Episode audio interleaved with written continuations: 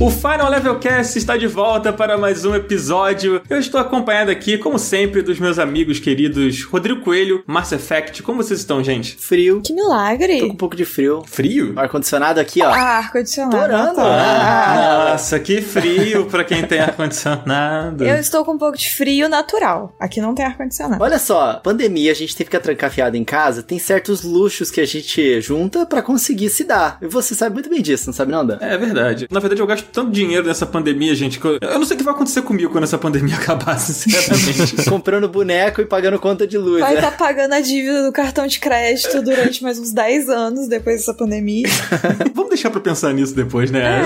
É, A é. vida já tá muito difícil, né, gente? Já tá muito difícil. Ah, é um problema pro Dan daqui a 10 anos. Isso, exatamente. Nossa, não, que 10 anos, Coelho, pelo amor de Deus. Logo você, o cara mais pensamento positivo que eu conheço, falando daqui a 10 anos a pandemia vai acabar. Não, eu falei que a sua dívida vai acabar daqui a 10 anos.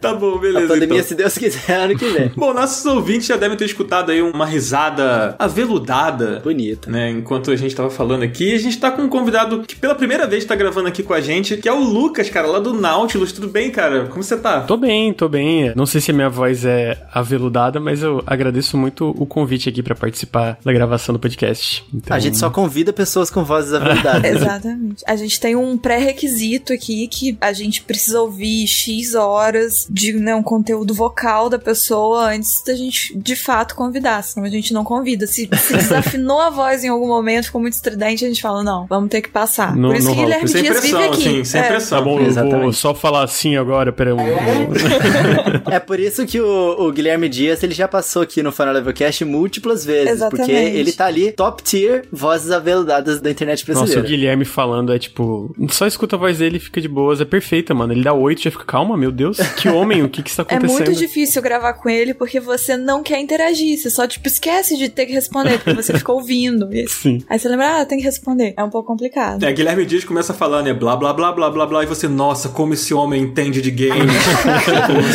não, não importa o que ele está falando. E ele, Donkey Kong Tropical Freeze é ótimo, melhor jogo. E você, nossa. Olha, a Márcia olha. Márcia, É, é cara. assim que ele faz com a gente, é assim que ele, ele engana as pessoas a gostar de Donkey Kong Tropical Freeze. Márcia tá muito ácida aí. Ah, gente, só Ó, mas de acordo com as cartinhas, nossos ouvintes, você também faz esse efeito em muitos dos ouvintes, hein, Márcia? Verdade Não, seja é, dita é aqui. bom, porque aí eu posso falar assim, ah, esse jogo, ah, o Kojima, ah, e aí ninguém quer vir aqui botar fogo na minha casa. É só por isso. Será mesmo que ninguém quer? Não veio ninguém até hoje, então eu acho que tá um pouco É tranquilo. pandemia. Espera acabar a pandemia. O gamer, ele sempre tem alguma opinião que ele fica, meu Deus, eu quero botar fogo numa casa. É tipo assim. Sim, é bem assim. É verdade, é verdade. Mas, Lucas, cara, conta pra gente como tem sido aí sua rotina, o que, que você tem feito. A gente sabe que, né, não tá muito fácil pra ninguém, mas o Nautilus vocês gravam tudo remoto. Como é que tem sido esse período aí longo pra caramba da gente em casa e tudo mais? Como é que tá sendo? Faz um tempo já que eu faço home office, né? Porque basicamente, como tu falou, o Nautilus nunca foi a gente num lugar só, né? O Ricardo no Rio de Janeiro, basicamente, eu sou de Santa Catarina. Numa época o Bruno era do Rio Grande do Sul, agora ele tá morando no Rio de Janeiro também. Então, a parte do home office, eu diria que teria sido parecido, né? Porque eu já trabalhava em casa durante a semana, mas é isso, eu basicamente não saio mais de casa. Eu fico em casa trabalhando, eu fico em casa vendo série, é só o que eu faço. Estamos todos ficando loucos, mas É, tá tudo basicamente, ok. tá tudo ok. Fora essa parte, tá tudo ok. Eu basicamente saio pra ir no mercado às vezes e é isso. E pra ver minha namorada é o que eu faço. Tirando isso, é muito tempo em casa. Eu não aguento mais videogame. Eu adoro videogame, mas é tipo assim, ah, eu tenho que jogar um videogame de novo, né? E pra fazer alguma coisa de conteúdo. que saudade de ir num barzinho, cara. meu Deus do céu. Nossa. Tipo, meu Deus. Gatilho, gatilho. céu. Essa é a vibe. Mas é, eu não tô saindo de casa e é bem desgastante, né? Mas tamo aí. Espero que eventualmente a vacina chegue pra todos nós. Vai chegar, vai chegar. E a gente tá 100% a tirinha daquele cachorro sentado na mesa e tudo pegando fogo, né? E, This is tipo, tá, tá tudo bem. Tudo bem? A gente precisa de uma versão atualizada dessa tirinha ao invés de fogo, né? Aglomerações em volta e a gente com três máscaras na cara falando desesperado. Basicamente É isso. verdade. É tipo o Planalto, né? Assim. É, exatamente. Mas, Coelho, do que, que a gente vai falar hoje, cara? Cara, hoje vamos conversar sobre nada menos do que a magia dos jogos brasileiros. Olha aí. Porque, olha só, a indústria nacional, ela está bombando. Há alguns anos atrás, eu diria, sei lá, uns 7, 8 anos atrás, poucas pessoas ainda na internet tinham blogs dedicados a jogos brasileiros, esse tipo de coisa. E as coisas cresceram muito de lá pra cá. E a indústria nacional também se destacou muito de lá pra cá. E os brasileiros começaram a se interessar cada vez mais pelos jogos nacionais, porque tá saindo muita coisa coisa boa. Porque antes a gente se projetava mais pro exterior, né, Dan? Então hoje a gente vai falar um pouquinho sobre isso aqui com o nosso querido amigo Lucas Edwards. Olha só. Nome bonito, né? Chique, né? Lucas Edwards. A história desse nome é que minha irmã gostava. Gostava de Crepúsculo. Não, não, não. é- Era do Edward Mão de Tesoura. Ah, e tá. aí eles botaram Lucas Edward, só que meu Edward é com U. É tipo Eduardo sem o O. Olha só. É bem peculiar, mas eu acho bonitinho, né? Eu, eu gosto do Lucas Edward. Ah, eu acho original, é. né? Original, assim. Tipo, olá, meu nome é Lucas Edward. Mentira, eu sempre só falo e meu nome é Lucas mesmo. Eu acho que você tá perdendo uma chance. Eu, eu gostei da história, cara. É uma história muito legal, assim. Normalmente história de nome é sempre uma coisa tipo, ah, meu nome é Paulo Vinícius porque o Vinícius da banca de jornal era muito amigo do meu avô e aí homenagear, sabe? Nunca é tipo, putz, pô, o personagem do Johnny Depp na época que o Johnny Depp era legal, sabe? É, pois é. Não, legal é o nome da Márcia, que depois de adulta mesmo que ela trocou de nome. Não, meu nome sempre foi esse. Ele tava só esperando ser encontrado. Ele sempre esteve. Mas, Márcia, qual é a história do Effect no seu nome? É, então, é porque existe um jogo bem desconhecido se chama Mars Effect. Sim. E aí é isso. É esse o nome mesmo. É o jogo brasileiro É o jogo e é sobre brasileiro. isso que vamos falar no Final Level Cast de hoje. Tá certo. Bom, antes da gente partir pro nosso papo com ele, a gente vem sempre aqui batendo na tecla e não, a gente não pode deixar de falar, assim como o Lucas falou, né, que ele tá em casa, né, e todos nós estamos aí 100% a tirinha do cachorrinho em casa, no meio das chamas. A gente tá sempre aqui lembrando para que as pessoas continuem se cuidando e que fiquem em casa se puderem ficar em casa, né, e não deixem de usar máscara, porque, gente, a pandemia ainda tá rolando, né, Coelho? É, galera, evita aglomeração, não precisa ficar encontrando ah, multidões, encontrando muita gente. Usa lá as máscaras boas quando for sair na rua. Tem aquele Twitter lá que tem as informações. Qual que é mesmo o Twitter, Dan? PFF para todos, acho que é isso. Eles têm as redes sociais, mas se você escrever lá no site pffparatodos.com, tem todas as informações e aonde comprar e tudo mais. Então é uma recomendação muito boa, cara. Que é uma mágica, é uma mágica, é uma máscara mágica que protege você e a quem está em volta de você também. Exatamente. Pois é, e antes da gente partir pro nosso papo sobre jogos brasileiros, jogos desenvolvidos aqui no Brasil, a gente vai fazer mais uma vez o nosso queridíssimo Final Level Cast Responde. E aí, daqui a pouco a gente volta pra falar sobre games brasileiros. Vamos nessa.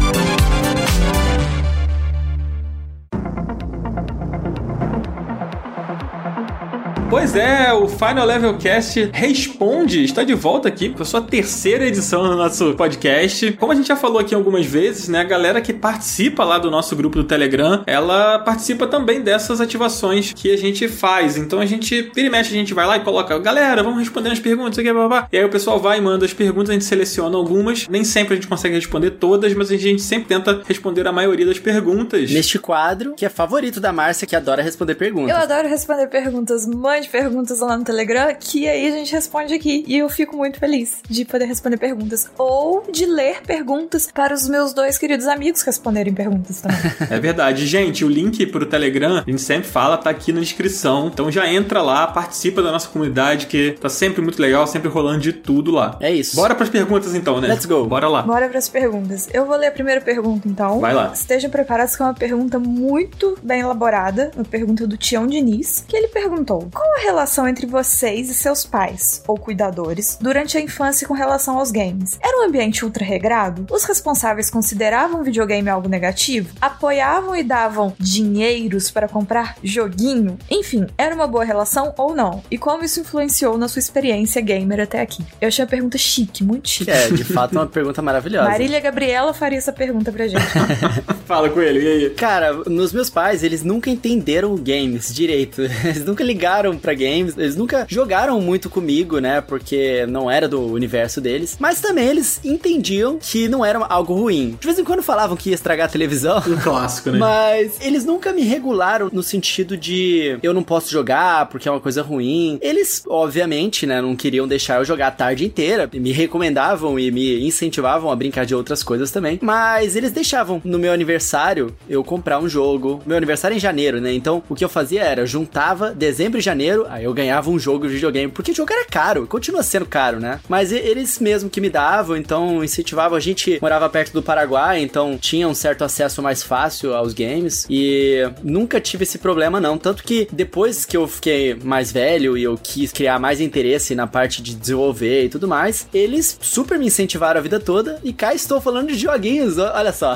Olha aí. Eu não me lembro em que momento da minha vida eu me interessei por videogame. Mas eu sei que na minha casa teve um Atari Atari por um momento muito curto, assim. Então, tipo, os meus pais gostavam de videogame, sabe? E a minha mãe até hoje ela conta que ela adora o Atari, que era um videogame que marcou muito ela. Inclusive, eu, eu quero comprar um Atari de presente pra minha mãe, porque eu acho que ela vai gostar, sabe? Esses novos que são com HDMI e tal, esses refeitos aí. Que não eu... estraga a televisão. Que não estraga a televisão, exatamente. Acho que eu ainda vou dar um de presente pra ela. Não sei se hoje ela vai, sei lá, se interessar tanto, mas acho que seria um presente legal. Então, eu nunca teve essa coisa de, ah, não pode jogar, sabe? Ah, tipo, videogame é ruim. Porque eu conheço casos de pessoas em que os pais não gostavam, né, de videogame. Tipo, ah, videogame tira o foco dos estudos, videogame não sei o quê. Que é uma grande bobagem, né? É mais uma forma de entretenimento ali. E eu nunca passei por isso, não. Pra mim sempre foi bem tranquilo. Minha mãe é uma das melhores mães do mundo, com certeza. Então, tudo que eu sempre quis, minha mãe sempre Que me deu. coincidência minha também. Não é, amigo? Que coisa incrível. A gente tá aqui no seleto grupo de melhores mães do mundo. É. Nossa, nós somos Mas muito amigos, nossa. Eu vou pôr ela pra ouvir esse episódio e ela vai, vai chorar. Minha mãe tá nesse clube, com certeza. Ai, olha, só mães incríveis aqui. Mas desde criança, acho que nunca teve nada que eu quis que não deixaram. Eu sempre fui muito mimada também. Eu sempre tive super apoio, inclusive quando eu era mais criança, no meu primeiro videogame, quem passava das coisas pra mim era minha mãe, porque eu tinha medo. Então, sempre tive, sempre tive apoio normal. Sempre foi uma coisa super normal aqui em casa. Eu também nunca fui muito de extrapolar, de né, passar o dia inteiro jogando. Sempre tive outras atividades também. Então, assim, nunca teve problema de nenhum lado com ou sem motivo. Inclusive, graças à minha mãe também, eu lembro quando saiu o Xbox 360 que eu queria muito. E aí minha mãe pegou, tipo assim, todo o dinheiro que ela tinha na poupança e comprou pra mim, porque ela viu o quanto que eu sofria querendo o Xbox. Caraca, cara. Um extremo apoio. Então, mãe, muito obrigada. Graças a você, estou aqui hoje falando de joguinhos. Muito legal. Cara, vamos então para mais uma pergunta. Essa daqui foi do nosso querido, do nosso maravilhoso Zabuzeta, o André Zabu. Ele mandou, cara, na verdade, várias perguntas muito legais. Como a gente não tem como responder todas, a gente pescou duas aqui muito boas. A primeira, que é até um tanto aleatória, mas que eu achei, achei muito legal. Que ele pergunta o seguinte: Se o seu jogo favorito fosse uma comfort food, uma comida confortável, qual seria e por quê? Márcia, se o seu jogo favorito fosse uma comfort food, qual seria? Olha, primeiro que jogo favorito pra mim já é muito difícil. Não consigo dizer apenas um. Ok. O que me veio na cabeça agora, quando eu ouvi essa pergunta, eu pensei em Celeste. E se Celeste fosse uma comida pra mim, ele seria aquelas balinhas fine, Uhum. uma que chama beijo, que ela é rosinha, em tom pastel,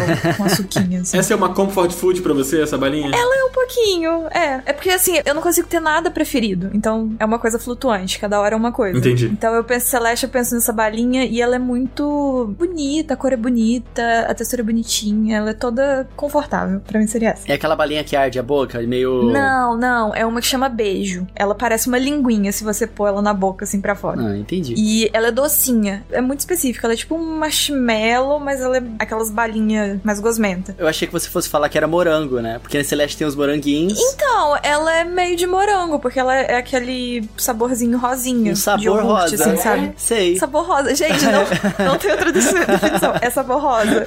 Eu recomendo essa balinha. Fine, mande pra cá também, É. mas eu recomendo. Muito boa. E Celeste também. Bom, se o meu jogo favorito, que é Zelda Breath of the Wild, fosse uma comfort food, eu diria que seria o pastel de queijo. Porque, cara, comfort food pra mim seria aquela coisa que me relembra da infância, que dá aquele calorzinho no coração, que dá uma nostalgia. Cara, pastel de queijo é uma comida que eu amo tanto. E eu já morei fora, e o único lugar do mundo que tem pastel de queijo é o Brasil, tá ligado? Então, cara, pastel de queijo é sensação de liberdade também, porque você pega o pastel e você sai andando, você se- tá sempre passeando. Putz, vou tomar um pastel com caldo de cana agora. Aí você toma no meio de uma viagem, assim, eu lá no Mato Grosso do Sul. Ai, que saudade, que saudade. Não é? Que saudade. Aí, ó, tá vendo? Ah, Quando não tinha pandemia. A gente parava na estrada e tomava um caldo de cana que lá em Campo Grande, Mato Grosso do Sul, a gente chama de garapa. Olha aí a informação, tá vendo? Aqui é cultura. O Dan falou o quê? Aí é o quê? Aqui é cultura. Cultura, pô. Ah, tá. Eu achei que era um outro nome pro, pro caldo de cana.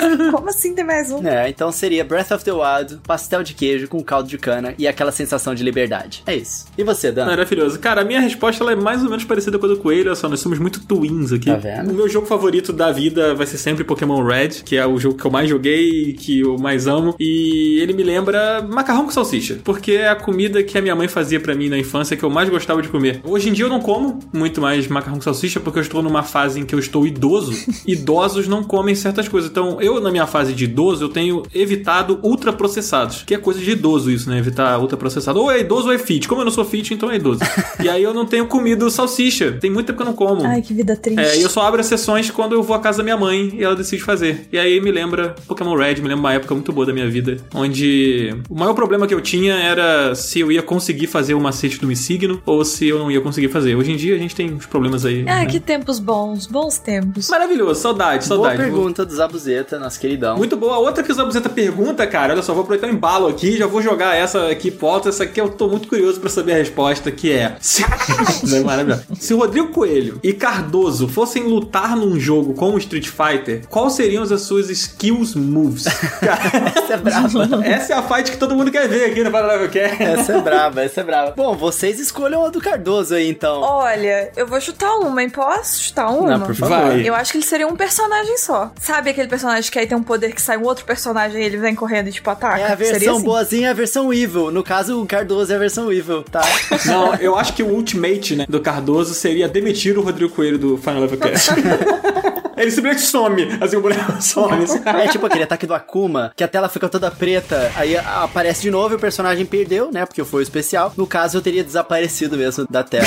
Nossa, O meu especial seria, tá ligado dos ursinhos carinhosos, sabe? Que eles levantam o peito e sai o coraçãozinho e dá o golpe de amor. Então, sai um se eu ia sair assim, os os elementos de Zelda, Pokémon, aí ia sair assim, brilhinhos e tal, ia ser lindo. Eu acho que o coelho ele ia ter um golpe tipo da Chun-Li, que são várias pernadas, assim, Também. sabe? Só que ele fica com a mão assim, Zelda, Zelda, Zelda, Zelda, Zelda, Zelda. Não, não é? Zelda só. É Zelda, coraçõezinhos e tudo que é de bom. Tipo as meninas superpoderosas e os três elementos, entendeu? Entendi. É, açúcar, tempero e tudo que é de bom. Seria Zelda, Nintendo e coraçõezinhos assim, tudo que é de bom. Seria isso. O Cardoso ia me demitir mesmo eu jogando amor em cima dele. Tá vendo, Cardoso? Eu te amo. Você não tá aqui, eu falo aqui, longe de você. Tá bom. Mentira. Próxima pergunta é a do Luiz Gustavo. Queria agradecer nosso querido amigo Luiz Gustavo, que mandou aqui dizendo: Será que vem mais jogos do Sonic pro Nintendo Switch? Os antigos, tipo Sonic Adventure 1 e 2 e Sonic Heroes. Eu quero começar respondendo, pode? Vamos. Manda bala. Cara, particularmente Sonic Heroes seria muito algo que eu gostaria que voltasse, tá? Pra início de resposta, sim, eu acho que vem mais jogos do Sonic pro Nintendo Switch. Inclusive, existem rumores muito em breve de que algo vai ser revelado por causa do aniversário de Sonic e tudo mais. Sonic Heroes, cara, era um jogo de GameCube que eu gostei muito de ter jogado. E era um jogo todo diferentão, que você ia alternando os personagens à medida que você ia jogando, você estava sempre controlando três ao mesmo tempo. E os jogos de GameCube daquela geração, não era só de GameCube, né? Ele tinha pra outras plataformas. Mas eles estão voltando com força total no Nintendo Switch, né? Então eu acho que seria ótimo ele também vir. Eu também acho, principalmente pelo fator 30 anos de Sonic, né? Então, pode ser que realmente apareça alguma coisa aí. Eu gostaria muito, cara, que o Sonic Adventure viesse com uma remasterização. Acho que seria bem legal a gente ver o Sonic Adventure, o primeiro, principalmente, voltando. Mas o que eu queria mesmo era um Sonic Mania 2, que mexe com o meu coração. Ah, o Sonic Mania 2 seria bom. Mas assim, se ele quer jogar o Sonic 1 e 2, ele consegue jogar, cara, no Sega Ages. Sim, é verdade. Tem aquelas coleções lá e tem uma coleção da SEGA com vários jogos antigos deles também no Nintendo Switch que ele pode jogar, seus Sonics favoritos também. E ainda aproveitando o embalo aqui, vou ler outra pergunta do Luiz Gustavo aqui, beleza? E que ele diz: "Agora a pergunta mais pertinente: como faz pra ser amigo de vocês e andar com vocês no recreio? Vocês são muito gente boa." Valeu mesmo, Luiz. Muito obrigado, Luiz Tem Gustavo. que me dar um pacote de passatempo. É isso, Márcio, passatempo. Tem que me dar um passatempo, dividir o lanche comigo. Mas com recheio ou aquele passatempo que não tem o recheiozinho? Isso aqui é só a... Se você tiver A um pote bolachinha. de Nutella, aí você pode levar o sem recheio, né? Senão tem que ter recheio. Olha, no meu tempo, quem comia o passatempo sem recheio era só adulto. Exato. A criança odiava o passatempo sem recheio. Nossa, era a tristeza da criança quando chegava e via que a mãe comprou errado o passatempo sem recheio. Ah, é verdade. Inclusive, tipo, a gente abria, assim, o passatempo e comia o recheio de dentro, assim, né? Às vezes comia só o Ah, recheio. isso eu não fazia, não. Ah, Márcia. Eu sou virginiana, então. Ah, pra ser meu amigo do recreio, só me dá o taso que vem na sua batata Ruffles, que aí pronto, já comprou minha amizade. Olha, olha só. Nossa, a gente é muito mercenário. Eu acho que pra ser amigo do Dan também, dava pra levar um Game Boy com cabo Game Link pra trocar Pokémon no recreio, né? Dó? Falei. Ah, é verdade, é verdade. É só chantagem pesada aqui. Pô, Era bem barato o Game Boy nessa época, nossa. Coelho, qual o seu pedágio aí? Cara, pra ser amigo meu no recreio, você primeiro, você não podia fazer bullying com os amiguinhos, porque eu sempre fui meio que defensor da galera que sofria bullying no colégio, tipo os mais nerdões assim, eu defendia eles no recreio. Então você tinha que ser um nerdão, bem excluído, pra ser meu amigo no, no recreio. Aí com certeza a gente ia conversar. Tipo o Dan e a Márcia, por isso que a gente é amigo, né, gente? Nós seríamos muito amigos. Só uma curiosidade. Quando eu era criança, bem criança, assim, eu tinha uma amiga que quando as pessoas me enchiam o saco, falavam alguma coisa que eu não gostava, eu, eu mandava ela bater pra mim. Eu era bem mercenária mesmo. Como assim bater pra você? Não entendi. É, tipo, eu chegava perto e falava, nossa, fulana falou tal coisa, não gostei. Ah, mandava ela bater nos amigos? Ela, pera, pera aí que eu vou lá sentar o cacete nela. E ela ia lá e batia por mim. Cara, eu assim. pensei em Tazo, que o Dan tava falando em Tazo. É porque, tá ligado? Não, era violência mesmo. Credo, gente. Guarda-costa da massa. Ah, Eu já pensei, tipo, bater bafo com Tazo, que a gente fazia sempre isso. Eu era ruim. Às vezes eu pedia pros amiguinhos baterem bafo pra mim. Só que aí eles levavam o Tazo, não adiantava nada. Nossa senhora. Passa uma perna em você. É. É isso que acontecia. Um dia eu conto minhas histórias sobre Tazo aqui. No... Falei, deixa isso pra outro programa, deixa isso pra outro programa. Então eu vou ler a nossa última pergunta agora também. As perguntas mais elaboradas ficam pra mim, sabe? Porque Ah, você é sofisticada, né, Márcia? eu sou muito sofisticada e porque eu acho que eles têm medo até hoje da minha amiga aqui. Bom, vamos lá. A última pergunta de hoje, então, é do Tutu, maravilhoso Tutu. Beijo, Beijo, Tutu. Arthur, eu, eu sempre esqueço como pronuncia o sobrenome dele. Pierre? Pierre? Eu acho que é Pierre. Pierre. Eu também acho, mas eu lembro que um dia ele falou. Enfim, Tutu é mais bonito. Eu gosto muito de Tutu. Qual é a opinião de vocês sobre, entre aspas, essência de franquias? Também acham que Resident Evil perdeu a dele agora que deixou os zumbis de lado e introduziu outros temas folclóricos europeus? Olha que coisa chique, eu tô com uma taça de vinho enquanto pergunto. Rebuscado, né? né? Chique. É, cara, mas essa é uma pergunta muito legal. Na verdade, ela volta à tona toda vez que uma franquia retorna diferente. Isso aconteceu com Pokémon, quando saiu Sun and Moon e eles abandonaram os ginásios, aquela coisa tradicional. Aconteceu com God of War, quando o Kratos apareceu com um visual diferente e sem as lâminas do caos, né? E acontece com Resident Evil também. No caso do Resident Dan, não Evil. acredito que você não vai citar Zelda Breath of the Wild. Ah, mas você acha que rolou esse preconceito? Eu não me lembro. Pô, ele voltou sem os templos, cara. Clássicos. Sem hookshot. É, isso é verdade. Mas eu não acho que rolou um. Várias coisas. Ok, tá bom. Você tem razão. Você me ganhou nessa. obrigado. Você me Você dobrou. venceu. Agora pode pode continuar. Agora que já fiz o pedágio do Zelda, a gente pode continuar. Eu acho que essa coisa da essência ela é bem relativa. No caso do Breath of the Wild, por exemplo, foi muito bom, né? E eu acho que, na verdade, sempre traz novos ares é, pras franquias. É muito bom isso acontecer. Ainda mais quando são franquias muito clássicas, como é o caso do Resident Evil. No caso do Resident Evil, eu não acho que ele tenha deixado os zumbis de lado. Eu acho que Resident Evil sempre foram histórias sobre coisas além de zumbis, sabe? Inclusive, a gente fala, né, Coelho, sobre isso num episódio que a gente gravou sobre o legado de Resident Com Evil. a GG. Com a GG, exatamente. Um Beijão beijo pra pra GG também. Beijão pra GG. Beijão, GG. Eu nunca estava presente nos episódios que ela tava. E ela sentiu sua beijão. falta, Márcia. Ela falou Eu múltiplas também, vezes. eu sou doida pra gravar com ela, muito, muito chateada. com Vai isso. acontecer. Mas fica meu Tá beijo. aqui registrado em episódio, tá? Que a Márcia queria gravar com você, GG. Mas a GG elabora bastante sobre isso naquele episódio. Inclusive, recomendo, Tutu, você ouvir, se quiser saber mais.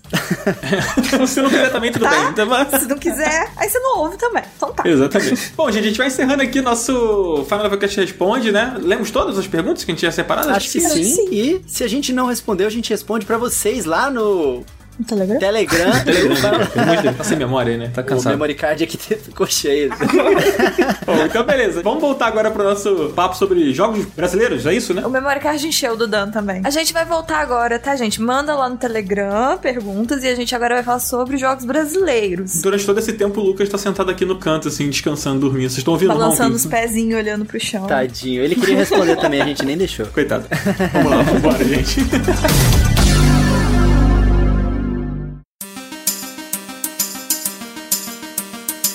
Agora vamos entrar aqui no nosso papo, cara, sobre os jogos nacionais, porque eu acho que é muito interessante, que tem muita coisa legal. E eu tô empolgado especialmente pra falar sobre isso, porque eu já fiz parte da indústria, né? Claro, a gente ainda faz parte da indústria de games, mas eu já trabalhei diretamente na indústria de games, tanto desenvolvendo os jogos quanto vendendo eles também. No caso da parte de desenvolvimento, cara, em 2012 a gente tava trabalhando num jogo que inclusive se chama Favela Wars. Eu não sei se vocês chegaram a ouvir falar do jogo, ele chegou a aparecer aparecer múltiplas vezes na televisão e tal, porque era um jogo que tava com um investimento bacana no Brasil. O estúdio que tava fazendo era a Nano Studio, e a gente apresentou ele na Brasil Game Show também, e foi um período bem legal, cara. Então, o estúdio era pequeno, como normalmente acontece nos estúdios aqui no Brasil, né? Lucas, você que tem bastante contato também com a galera que desenvolve games aqui no Brasil, sabe, né? São poucos os estúdios que tem mais do que, tipo assim, 10 pessoas, né? Uhum. Se a gente pega, é muito mais na escala menor, né? Não existe aqueles estúdios 100, 200,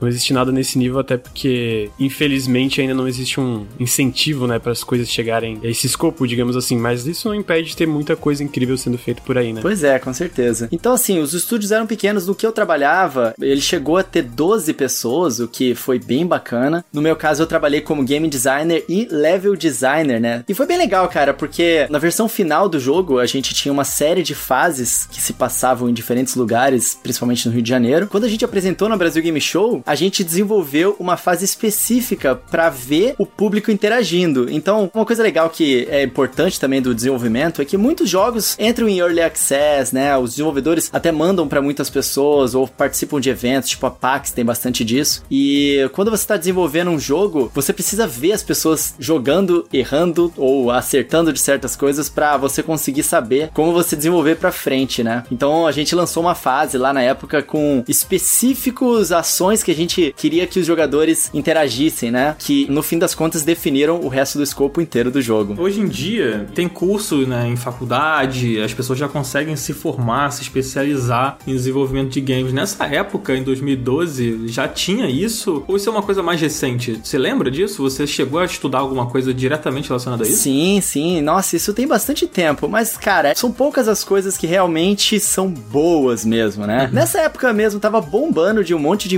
empresa tentando fazer curso, vendendo o sonho de ser um desenvolvedor de games. Mas nenhum deles era realmente bom. Aqui no Rio tinha um monte. Nossa, pois é. Quem era realmente bom nisso, e eu acho que continua sendo mais ou menos assim, é a galera que, cara, bota a mão na massa, participa das Game Jams. E isso é uma coisa que a cena de desenvolvimento de jogos aqui no Brasil promove muito, né? As Game Jams e encontros de desenvolvedores, não mais na pandemia, agora tá acontecendo tudo digital, né? Uhum. Mas para trocar informação e tudo mais. É, acaba sendo meio que o único meio que a gente tem aqui também, né? Se a gente não tem muito incentivo de muitos lados, a gente não tem muito disponibilidade de curso e tal, acaba que a comunidade mesmo que precisa se apoiar. É, pois é. É bem por aí, é bem coisa de meter a mão na massa mesmo e tal, né? Cara, a gente gravou um episódio recente sobre preservação de jogos, né? A gente recebeu aqui o Gujomin, a gente trocou um papo maneiro e a gente falou um pouco sobre o quanto o videogame também faz parte da nossa cultura, né? O quanto a nossa cultura é refletida também nos jogos de videogame, quanto você consegue detectar traços de uma época,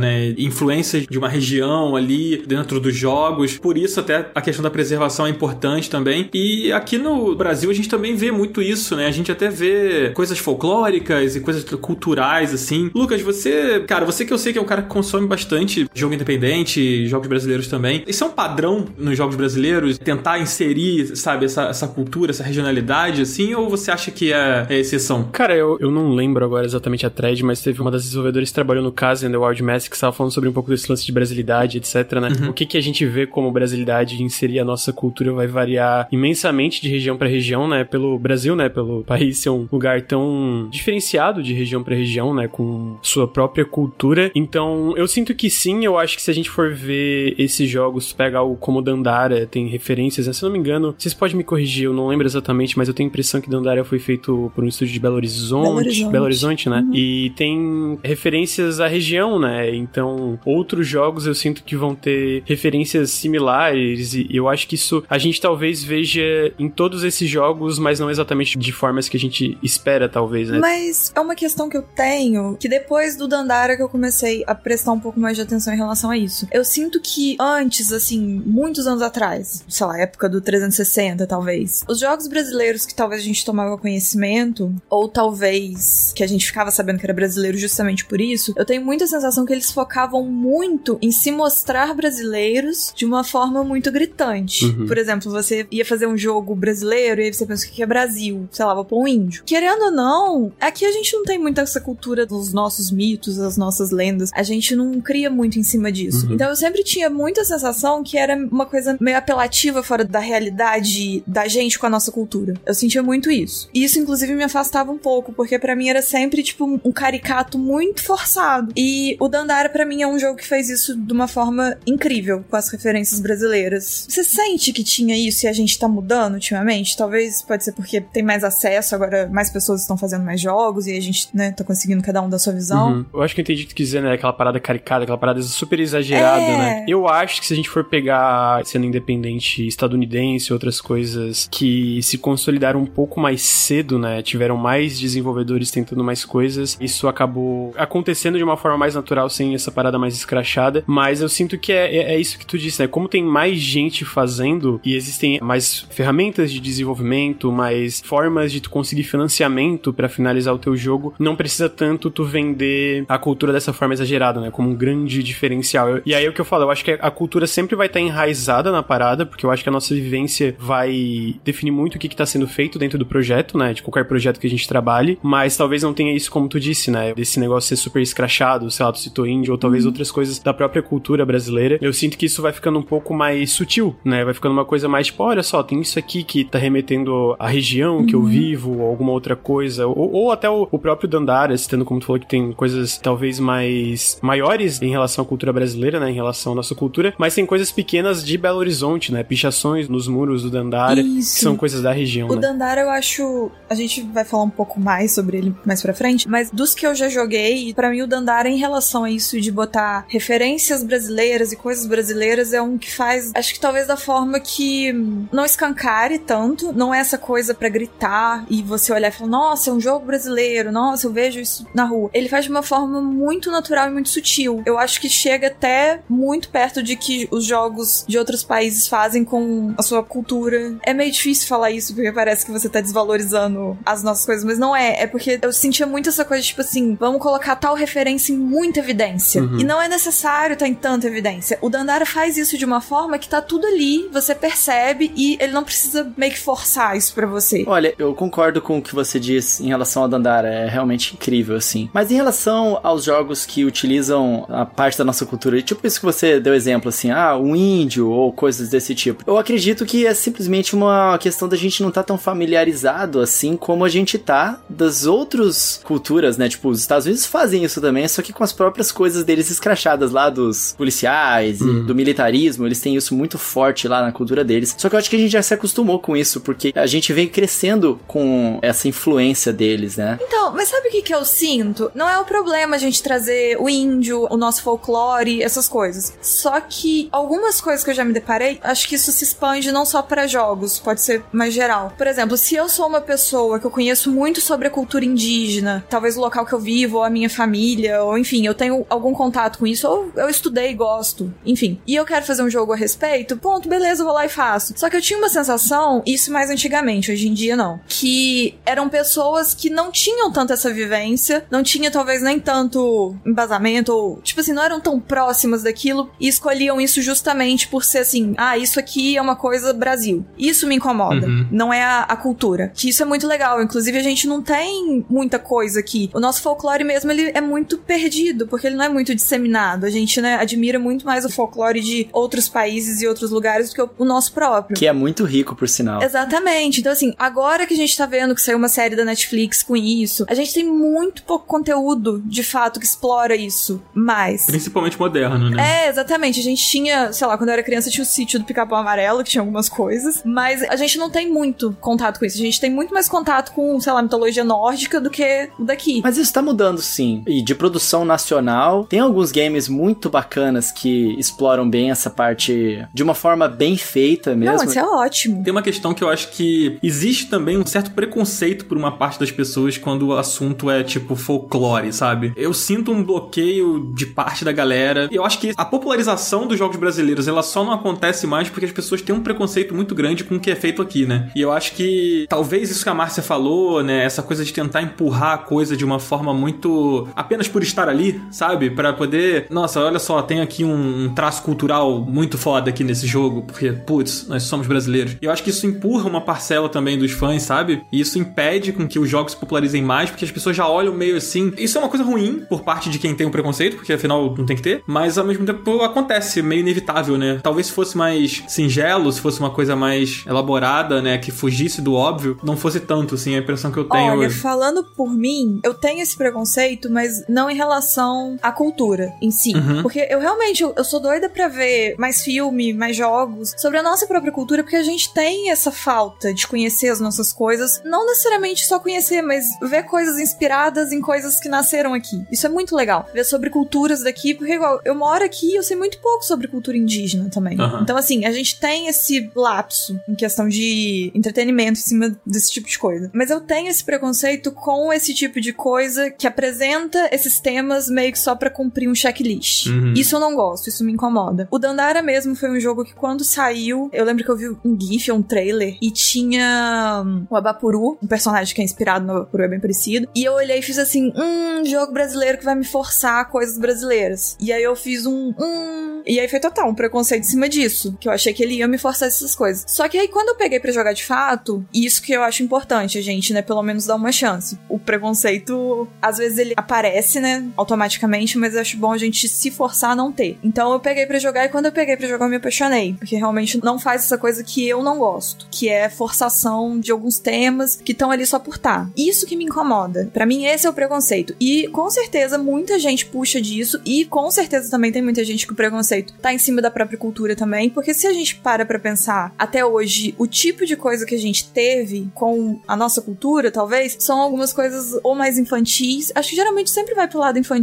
A gente não tem nada mais sério. Então eu acredito que pode ter também dessa coisa de olhar e falar assim: ah, não vou jogar isso, daí é bobeira, é coisa de criança, é coisa não sei o quê. Eu acho muito importante a gente ter cada vez mais, justamente pra gente ir quebrando esses preconceitos e essas visões erradas que a gente tinha até um tempo atrás. Não tenho problema nenhum no âmbito mais pessoal se for uma parada mais escrachada no sentido exagerada se for alguém que sabe tá usando esse exagero, né? Então a Márcia citou, por exemplo, cultura indígena. Eu gostaria que quando isso acontecesse, eh, existissem jogos de fato feitos por pessoas que são especialistas na área e indígenas de fato trabalhando nisso, né? Porque eu acho que seria uma visão muito mais rica sobre o assunto, né? Também que a gente tava comentando sobre brasilidade, às vezes tá mais em destaque ou menos em destaque. Eu queria trazer um, bem rapidinho dois tweets que eu vou ler da Khalid Los Santos, que ela trabalhou no Casa and the Wild Masks. Jogaço, por sinal. Jogaço. Eu amei, amei esse jogo, amei, fiz 100%, é fantástico, eu recomendo muito. Ela tava comentando sobre o podcast do Overloader, ah, que estava batendo papo, né, sobre brasilidade e tal, e ela fala, como primeiro como brasilidade é uma coisa super subjetiva, né, porque a cultura brasileira é muito rica, mas ela cita um pouco vocês falado, por que não demarcar a brasilidade, né, porque infelizmente é bem brasileiro não trazer elementos muito explicitamente brasileiros dentro do jogo, mas ela acrescenta, ao mesmo tempo, pegando pela literatura, todo uso de referências, essas releituras são super brasileiras, porque somos e como somos da antropofagia, da colagem, da mistura de referências para criar coisas novas. Então acaba que ter uma fase árabe, cenouras, elementos bem baseados em Donkey Kong, e misturar tudo isso para mim é essencialmente brasileiro, porque é uma cultura muito rica, é uma cultura de diferentes povos, etc. Então acaba que esses jogos que às vezes trazem essas misturas de inspirações que talvez à primeira vista não pareçam tão brasileiros ou uma coisa, sei lá, sou brasileiro e isso é feito para brasileiros, estão na cara, ainda tem essa brasilidade, né? Eu achei um comentário interessante, eu achei que podia trazer uma coisa legal aqui pro papo. Muito legal. Acho que eu li essa thread dela, é bem interessante isso, que tem esses pontos, porque são muitas coisas subjetivas. Eu tô com muito medo da minha fala dar a entender errado, que igual isso que você falou de, de ser escancarado, o problema pra mim não é esse, o problema pra mim é a Uhum. coisa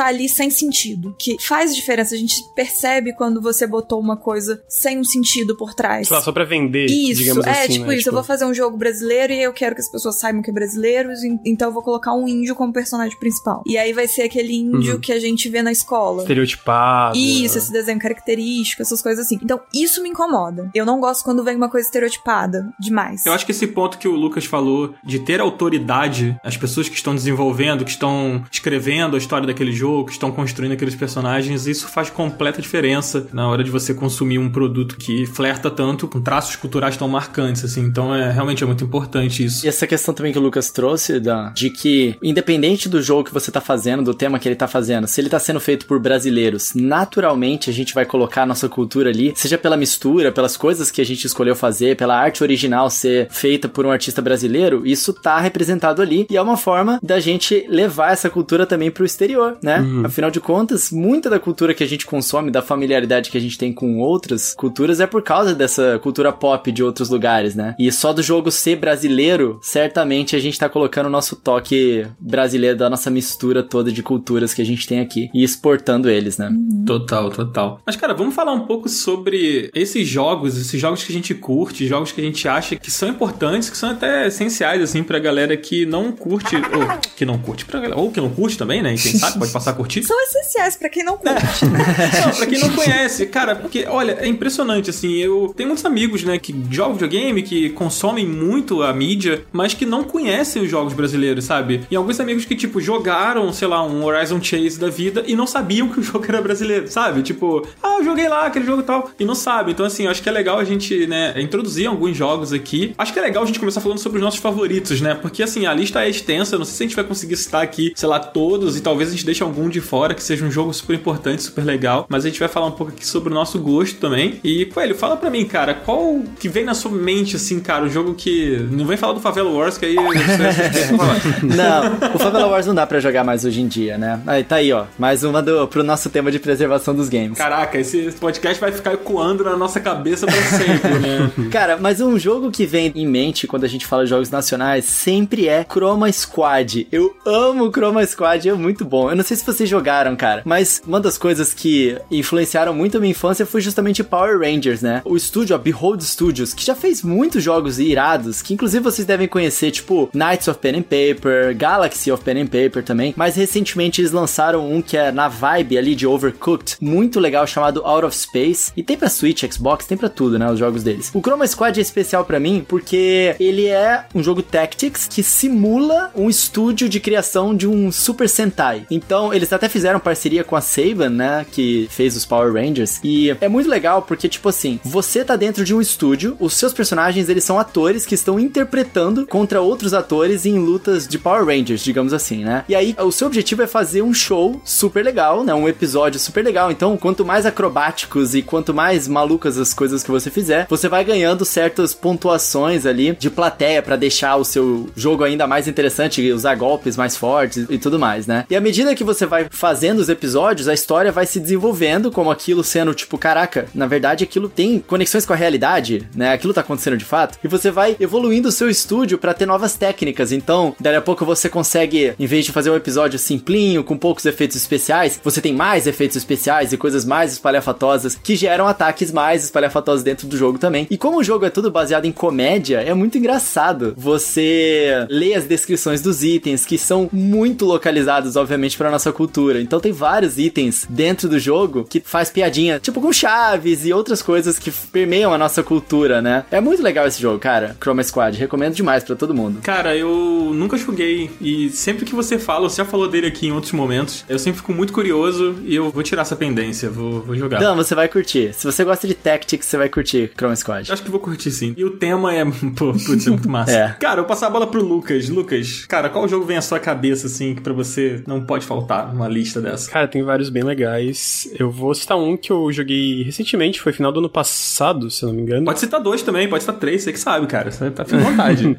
Esse não tá no Steam, na verdade ele só tá no itch.io. Uhum. É o Bem Feito. Não sei se vocês conhecem, é da Keb, a Carla, e tem mais o pessoal que trabalha no jogo. Eu vou dar a menor quantidade de spoilers possíveis, mas ele é um jogo meio vibe creepypasta. Ele basicamente é um jogo que roda dentro de um emulador que lançou no Brasil, fez um grande sucesso e desapareceu. Então tu literalmente abre um emulador meio que, tipo, um emulador de mentira, né? Um emulador desse Garotron, que é esse videogame. Garotron, que nome ótimo. É um nome ótimo. É, e aí tu abre esse jogo, que é o jogo chamado Bem Feito, dentro do Garotron. E ele é um jogo sobre um menino que precisa fazer tarefas no dia a dia e cuidar da casa dele, cuidar do jardim dele. E coisas estranhas acontecem. É isso que eu vou dizer para vocês, eu não vou dar spoilers, mas eu curto muito esses jogos que tem uma vibe, às vezes, creepypasta, ou que te pegam de surpresa com coisas, às vezes, meio assustadoras, ou sabe, só te pegam de surpresa no geral. Talvez uma comparação bem imediata para pegar um pouco da vibe. Não sei se vocês três já jogaram Undertale. Uhum. Eu sei que a Marcia sim, não sei se o Dan e o Coelho chegaram a jogar, mas tem umas vibes no Undertale, às vezes, meio creepy uhum. e meio assustador, meio tipo, meu Deus, o que que tá acontecendo? Esse jogo é, eu diria que ele é bem mais pesado que Undertale, mas ele tem essas coisas de te pegar de surpresa. E, cara, é fantástico, de verdade. Eu achei muito legal. E o nome é bem feito, só tem no it.io. Então, se tu procura lá bem feito no it.io, é, tu acha. É um dólar. Tá dois, tá dois agora. Ah, tá dois? Ai, obrigado por me correr. A inflação, né, cara? Ah, então não vai é. dar.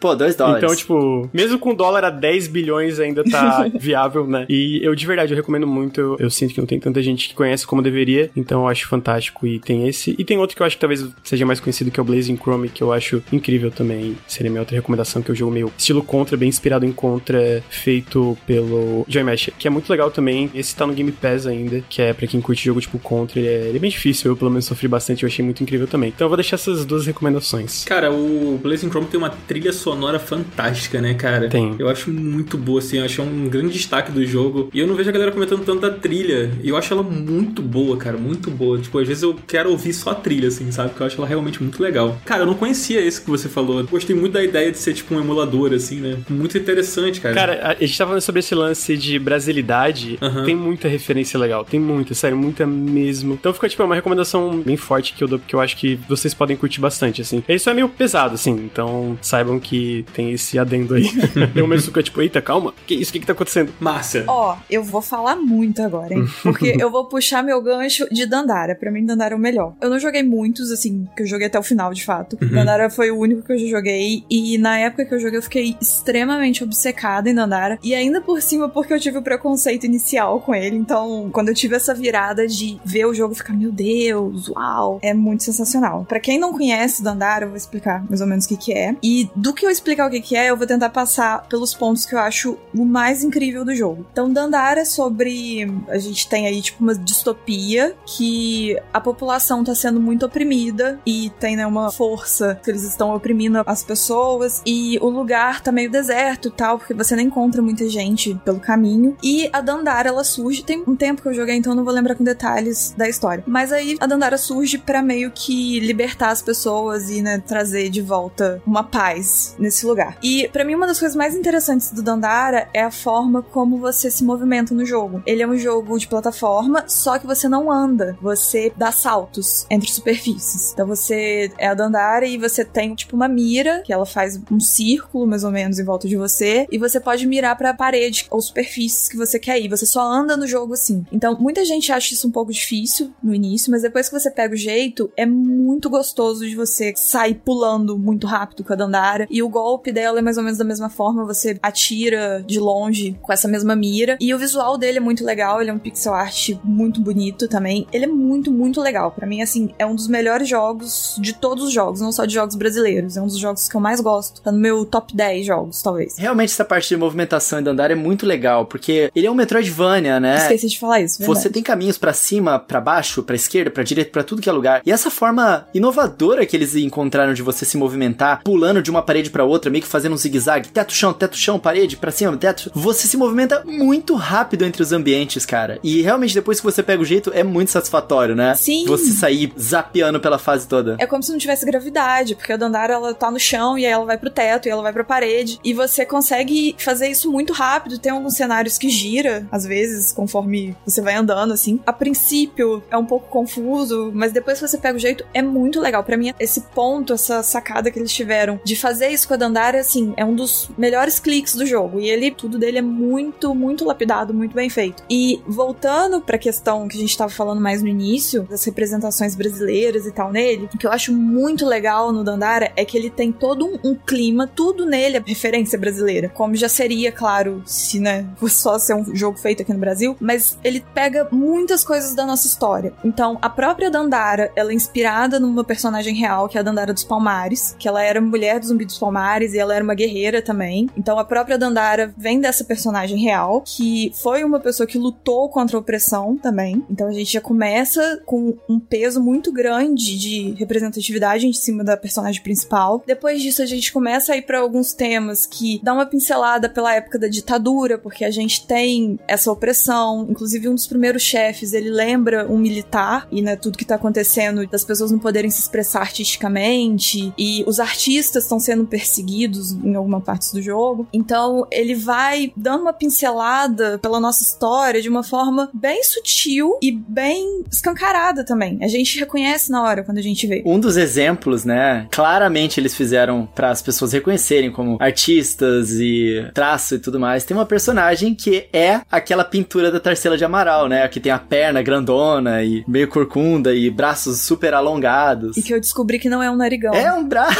Vocês sabiam disso? Sabe? Eu sabia. Eu achava que era um nariz enorme. Eu tô muito triste com essa revelação. É muito bom. E você fala com ela. Eu achei muito legal a forma com que eles representaram isso. E duas coisinhas que são bem interessantes. Os cenários no Dandara, mais no início, primeiro mundo, assim, ele tem muitos elementos de coisas daqui do Brasil. Então, por exemplo, as plaquinhas, essas placas azuis de rua, eu acho que praticamente o Brasil inteiro é isso, né? Elas estão pelo cenário. Tem uma parte que lá em Belo Horizonte tem muito uma cultura né, de barzinho com mesinhas na rua e tal. Tem uma rua inteira só disso. Então, eles levaram isso pro jogo também. Tem uma parte do jogo tem um barzinho. O bar tem um nome, muito nome de bar de Brasil mesmo. Bar do Carinhoso, alguma coisa assim. Acho que é isso mesmo. Acho que é isso mesmo, né? E aí tem essas mesinhas, tem sofá no meio da rua. Então, assim, tem elementos de cenário que são coisas que a gente tá muito acostumado de de fato ver na rua. E quando a gente vê isso num jogo, eu acho engraçado porque, assim, de forma muito consciente, eu nunca senti muita falta de representação. De forma consciente, falo, poxa, seria legal me ver nas coisas. Isso foi algo que é uma percepção que me passa às vezes. Mas quando eu joguei Dandara e eu vi essas pequenas coisas no jogo, eu falei, gente, é muito legal a gente ver algo que é, tipo, tão banal nosso e, e são coisas que não são bonitas, né? Tipo, um sofá jogado na rua não é bonito, mas é algo que tem uma identificação que a gente já viu. A gente fala, ah, olha, o sofá da rua. E é engraçado de você se deparar com essas coisas que são rotineiras pra gente. Então tem muito disso no cenário. Isso é muito legal de trazer esses pequenos elementos para compor um universo. Uma coisa que eu queria acrescentar só sobre a minha experiência e quando vocês falaram da movimentação, né, que acho que é um grande elemento do jogo, que a primeira vez que eu joguei, eu joguei ele no Nintendo Switch. A impressão que eu tive vendo o trailer, assim, antes de comprar o jogo e tal, era que ele era um jogo que parecia ter sido feito para celular. É, eu acho que sim. A Long Hat, ela fazia muitos jogos de celular antes de fazer Dandara. Eles têm um outro jogo super legal para celular, que eu acho que não dá para baixar mais, mas se chamava Magenta Arcade, que era muito irado. Esse eu não conheço. E a impressão que eu fiquei era tipo assim, cara, parece que essa movimentação foi feita pensando no touch, sabe? Pensando em não ser tão complexo de você ficar ali naquela manete invisível de uma tela de celular, sabe? Eu acho que eu vou estranhar de jogar no Switch e pelo contrário, tipo, funciona muito bem você jogando no console. Você jogou pelo touch no Switch? Não, não joguei. É porque eu lembro que eu tinha muita vontade de testar ele no touch, porque eu também eu joguei pelo PS4. Então, Ah, entendi. eu queria ver se tinha diferença na sensação de jogar. É, tá aí, eu vou testar depois. Eu sei que ele tem pra celular. Tem. Então, assim, eu não sei se ele foi concebido pensando nisso, porque a impressão que eu tive, né, quando eu peguei pela primeira vez, assim, e que fui olhar um pouco sobre o jogo, foi essa. E eu achei que fosse ficar esquisito. E não fica, na verdade, fica é muito boa, a movimentação é muito legal. Realmente é um baita jogo. Cara, eu queria citar o Horizon Chase, mas eu não vou me alongar muito. Esse é um jogo bem popular. Eu acredito que a maioria da galera que tá escutando aqui conhece o Horizon Chase, ou jogou no celular, ou jogou no PS4. Ele saiu em mídia física até pra PS4. Ele tem pra Nintendo Switch, ele tem pra tudo. Mas eu acho que é um jogo que ele sempre vale ser lembrado, principalmente pros fãs mais nostálgicos, assim, de jogos de corrida, que tiveram contato com os clássicos, né? Top Gear, OutRun. Ele faz uma homenagem, assim, explícita, né? A essa época dos jogos de corrida dos anos 90. E é um jogo muito bem executado, muito bem feito. Ele é da Quiris, né? Que é um estúdio super legal, super competente também aqui do Brasil. É lá de Porto Alegre. É verdade, é verdade, lá de Porto Alegre. E, cara, ele tem uma coisa incrível, que a trilha sonora dele foi feita pelo Barry Leach, que é o compositor original do Top Gear, cara. Nossa. Tem uns tunes assim que claramente são pros fãs de Top Gear, né? É muito Sim. gostoso de ouvir. Por cara. isso, então, que eu ficava, nossa, é muito Top Gear. Faz todo sentido Sim, mas agora. é, é muito, é muito Top Gear. Assim, pra quem não teve o contato, você vai curtir o jogo porque ele é um jogo muito bom, sabe? É um jogo arcadezão, assim, de corrida. Lembra aqueles jogos de fliperama e tal. Mas se você tem o fator nostalgia, se teve contato com esses títulos no passado, na mesma hora vai ser uma injeção de nostalgia direto no peito, sabe? é um sentimento muito legal que eu tenho sempre que eu torno a jogar o Horizon Chase. Eu tenho ele em várias plataformas e sempre compro de novo. Inclusive, ele tá em promoção no Nintendo Switch. Eu acho que eu vou comprar ele lá porque eu não tenho ele no Switch ainda. Eu acho que eu vou Eu comprar acho de que ele novo. saiu na Plus do PlayStation, uma época. Eu acho que sim, mas eu tenho ele em mídia física. Quando ele saiu na mídia física, eu comprei. E eu acho que deram na Plus depois, Uhum. ou sei lá, não lembro a ordem, mas eu sei que eu tenho ele duas vezes no, no PlayStation. Eu comprei ele no Nintendo Switch também e eu já comprei ele de presente pra muitas pessoas, cara. Esse jogo é muito gostoso de jogar multiplayer também. Sim. A música que eles refizeram, a música do Top Gear que tá no jogo, que foi refeita, eu ouço direto assim pra trabalhar, pra me empolgar, pra fazer alguma parada, é muito boa. Muito bom mesmo. Mas assim, como falei, não quero me alongar muito. Esse é um jogo bem popular, assim, é fácil encontrar coisas sobre eles e tem muito jogo pra gente comentar aqui, né? A minha segunda indicação que eu queria fazer é um game chamado Rain Day. Ele é um point and click que você joga direto no navegador e ele conta sobre um dia, né, de uma personagem personagem que ela sofre de ansiedade e depressão e ela tá enfrentando aquela crise de tipo estar completamente paralisada e não conseguir sair para trabalhar, não conseguir pegar o telefone para fazer uma ligação. E aí nesse esquema do point and click você vai escolhendo as opções de diálogo, sabe, sobre o que fazer para ela sair daquela situação e aí a história vai se desenrolando. É um jogo bem legal, bem simples, mas muito bonito, tem uma mensagem muito legal e para quem curte jogos assim mais diferentões, vamos dizer assim, ele é bem legal, cara. Eu não sei se vocês jogaram, se vocês tiveram a oportunidade de jogar. Eu nunca joguei, mas eu conheço, eu, eu já vi muito falar sobre, já vi até imagens e vídeos, mas nunca tive a oportunidade de jogar ainda, de fato. Mas parece bem legal mesmo. É, ele é legal, cara. Ele não é muito longo, assim, então, tipo, você pega ali para jogar, você abrir agora e quando acabar o episódio, você vai jogar e vai, provavelmente, numa sentada você termina. E é legal, vale a pena. Eu joguei hoje, antes da gente gravar aqui, que eu tava olhando os jogos e acho que, Sério? sei lá, que eu falei, ah, deixa eu ver. Aí quando eu vi que parecia ser uma coisa curtinha, eu sentei pra jogar. Então acho que 10 minutinhos eu fiz uma, entre aspas, uma run, Uhum. mas eu acho que ele tem tipo um 6, 7 finais. Então você pode jogar de novo pra ver as outras opções e tal. Vale super a pena. Total. Coelho, sei que você queria puxar uns jogos aí. Não, na verdade eu queria saber do Lucas. Oi. Lucas, você tem algum jogo que você queria puxar antes de eu puxar o meu? Se for jogo que eu só queria recomendar, e talvez seja o mesmo, não sei, só queria falar que Case and the Wild Masks é maravilhoso. E eu queria falar de outro jogo que foi um dos meus preferidos de 2021 até então, feito por uma pessoa só, é o Red Ronin. Tá, acho que 12 reais no PC, tá bem baratinho. Aí ele tá pra sair pra Switch também, ele é um jogo de turno tático, mas ele é um dash and slash que o, o Thiago chama, né? O Thiago é o desenvolvedor do jogo, o Thiago Oliveira. Ele é pixel art, visto de cima pra baixo, e tu controla, tipo, uma Ronin que tá, tipo, em busca de vingança. Então ele é, tipo, esse jogo de turno tático, mas ele é bem rápido. Quando tu se movimenta, o inimigo se movimenta, e tu tem que basicamente matar todos os inimigos quando tu anda em linha reta. Se tu chega no inimigo antes de ele chegar em ti, tu basicamente mata ele, né? Tu corta ele, assim. Caraca, eu tô olhando o visual do game aqui, a jogabilidade, ele tem um quê de Katana Zero, que foi um jogo que eu amei, E assim. Hotline Miami.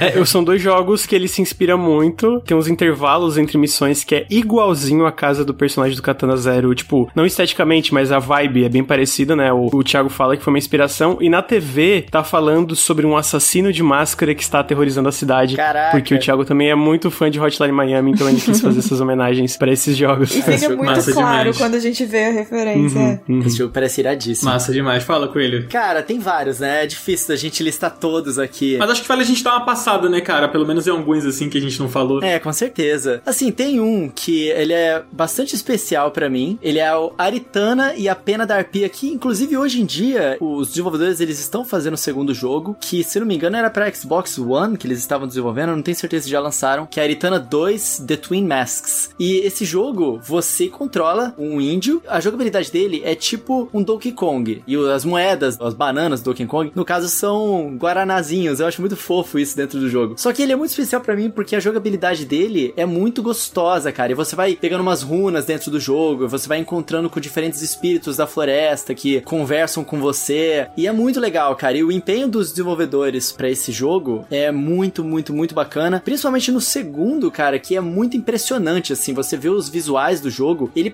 lembra um pouco Zelda, assim, no sentido de que você tá explorando templos e resolvendo puzzles. E as suas flechas têm habilidades diferentes. Tipo, tem uma flecha que você lança ela e você controla ela em primeira pessoa. Tipo o que uh, eles fazem agora no Immortals Phoenix Rising. Só que esse jogo é bem antes, né, do Immortals. E aí você consegue atingir certos objetos que vão mover partes do seu templo ali. Você vai conseguindo explorar aquilo. Ou então você usa isso como um dash mesmo pra chegar em plataformas mais longes e tal. Porque você vai junto com a flecha. Enfim, o jogo é muito legal. É o primeiro, o segundo eu não joguei, né? Mas, cara, tem um outro também que a gente até tava falando em off, que é o Dogurai. O Dogurai, ele é um jogo, dessa vez, com escopo visual bem menor, assim. Mas, caraca, ele é muito caprichadinho e redondinho, onde você é um cachorro samurai, por isso Dogurai. Maravilhoso. Isso é uma das melhores coisas, um cachorro samurai, é muito bom. Sensacional. E tipo, a estética dele é toda de Game Boy, então você tem aquele visual meio monocromático, digamos assim, com shades de verde, né? Ou diferentes fases têm diferentes cores que você pode escolher ali. Você chegou a jogar um pouquinho também, né, Márcia? Eu joguei e tava justamente eu e o Coelho falando dele, porque eu gosto muito desse tipo de jogo que é um jogo de relaxar. Ele é curtinho, né? As telas dele são bem curtinhas e os inimigos, esses inimigos de você dar um, dois, três golpes e tem alguns chefes. Então, assim, eu gosto muito de todo o conceito dele, de tanto ser um cachorro samurai quanto o jeito que você joga. Eu acho um jogo bem gostosinho de jogar. Eu não terminei, o Coelho terminou, ele me falou que dá pra terminar numa sentada, então eu acho isso super legal também, porque combina muito com, com esse jeitinho do jogo. Eu acho ele bem legal. E o visual é muito bonitinho também. É, com certeza. Ele é tipo um plataforma meio na vibe de Mega Man, só que sem você ganhar a habilidade dos inimigos e tal. Mas é, é bem legal, cara. E um que foi um comfort game meu durante um tempão, é um puzzle game chamado Warlock's Tower, que também tem para mobile e para consoles e tudo mais. A mecânica básica dele é que você tem tipo três vidas e você tem que chegar até o final da fase.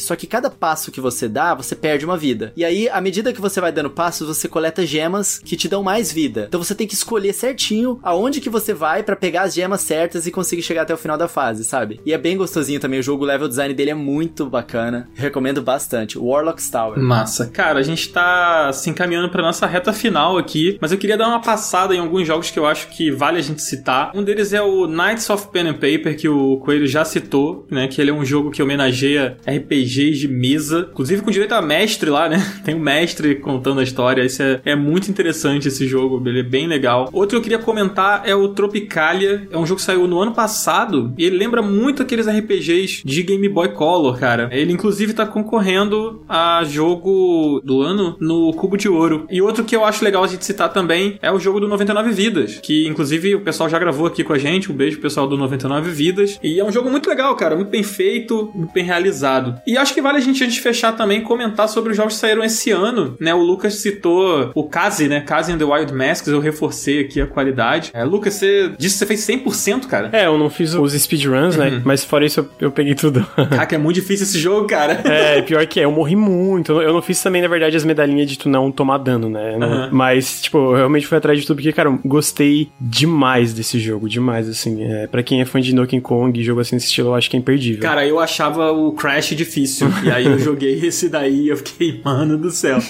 Foi mais fácil jogar o Crash 4.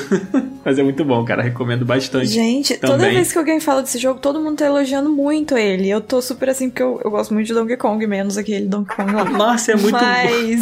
Aí todo mundo fala assim: nossa, esse jogo é muito difícil. Eu fico, gente, não é possível um negócio bonitinho, fofinho desse? Absurdo. É difícil, é difícil, Márcia. Mas um dia eu vou tirar a prova. Não, e a lenda do herói, né, gente? Esse aí. Pô, a Lenda Herói é muito legal também, é cara. muito criativo, muito legal. E é gostosinho de jogar também. E você vai ouvindo as músicas que o narrador vai cantando, ó, junto com a melodia que tá tocando no fundo, né? À medida que você vai batendo, tipo, nos monstros, aí ele canta alguma coisa sobre o monstro que você acabou de matar. Ou se você fica parado olhando na frente do monstro, ele faz alguma piada, né? Sempre naquela ciranda, cantando aquela ação que você tá fazendo. É muito legal também. Muito legal. E o último que eu queria citar aqui, cara, que eu acho que vale a gente comentar, é o Wonderbox, que saiu recentemente pro Apple Arcade. Ele é exclusivo do Apple Arcade, que é uma coisa que eu não considero tão legal, né? Porque não é todo mundo que tem acesso, assim. Eu conheço muita gente que até tem iPhone, mas não paga o Apple Arcade. Mas se você tem um iPhone, eu recomendo. Ele é um jogo do mesmo estúdio do Horizon Chase, né? Da Aquiris. É um jogo muito legal, cara. Ele é tipo um RPGzinho, assim. Lembra um pouco, visualmente falando, o Captain Toad, que tem aquela coisa de você virar, assim, ele é tipo um É um dioramazão. dioramazinho, né? A arte desses games impressiona, né, cara? Sim. É, o jogo é muito lindo. É muito bonito e ele é bem divertido, cara. De vez em quando eu pego o celular, fico jogando assim, né, para tentar habilitar novos visuais e tal. E, cara, é um jogo bem legal, vale a pena conferir. Nossa, de verdade, dá vontade de você ficar só olhando pra ele assim, porque é muito, muito bonito. Muito É, e ele tem modo foto, né? Aí eu fico tirando fotinho ali. Ah, deixa eu tentar tirar uma foto aqui. Muito bom. Cara, agora sim a gente vai encerrar aqui esse episódio maravilhoso sobre games brasileiros, a magia dos games brasileiros. Queria agradecer muito a presença do Lucas. Cara, muito obrigado por ter topado participar, por ter disponibilizado um tempo aqui. A gente enfrentou uns probleminhas aqui, né? Caiu a internet, faltou luz na casa da Márcia, mas o episódio saiu, cara. Gatinho tirando o cabo da, de rede. Eu, meu Deus, o que, aconteceu? Não é meme, Hoje é real, tava- não, aconteceu é. isso. É, aconteceu isso de É verdade. real, é real.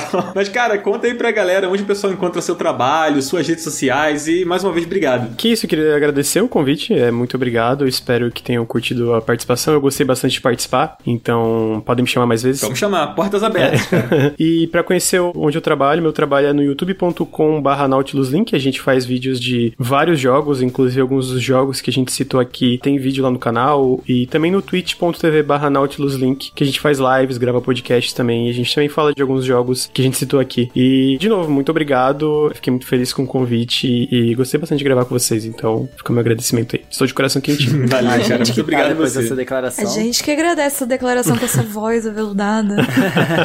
Muito obrigado mesmo, meu querido. Foi demais gravar com vocês hoje. E toda quarta-feira, às 10 horas da manhã, estamos aqui com mais um Final Level Cast quentinho, saindo do forno pra vocês não ficarem sozinhos aí na pandemia. É isso aí. Então, não esqueça de dar o followzinho lá no Spotify ou no agregador que vocês utilizam por aí, né, não, Dan? Exatamente. Não deixe de entrar no nosso grupo do Telegram, o link tá sempre aqui. Né? Essa dinâmica que a gente fez hoje de responder as perguntas, né? Isso tudo parte de interações lá no nosso grupo do Telegram, como a gente já falou. Então o link tá sempre aqui na descrição para você mandar suas recomendações, né? Entrar lá, comentar, interagir com a gente. Também, se você quiser deixar alguma reclamação, vocês podem ir no arroba Ricardo Nauts e mandar qualquer mensagem lá para ele que ele vai atender você com todo o carinho do mundo pra ouvir. Mas é só para reclamação, tá? Pode reclamar à vontade lá. É o nosso saque, tá? Nosso serviço de atendimento ao cliente ali pra reclamações. Arroba Ricardo Nauts. Fiquem à vontade, tá?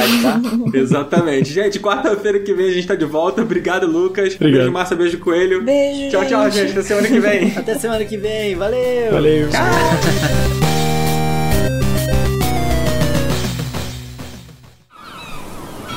Este podcast foi editado pela Maremoto.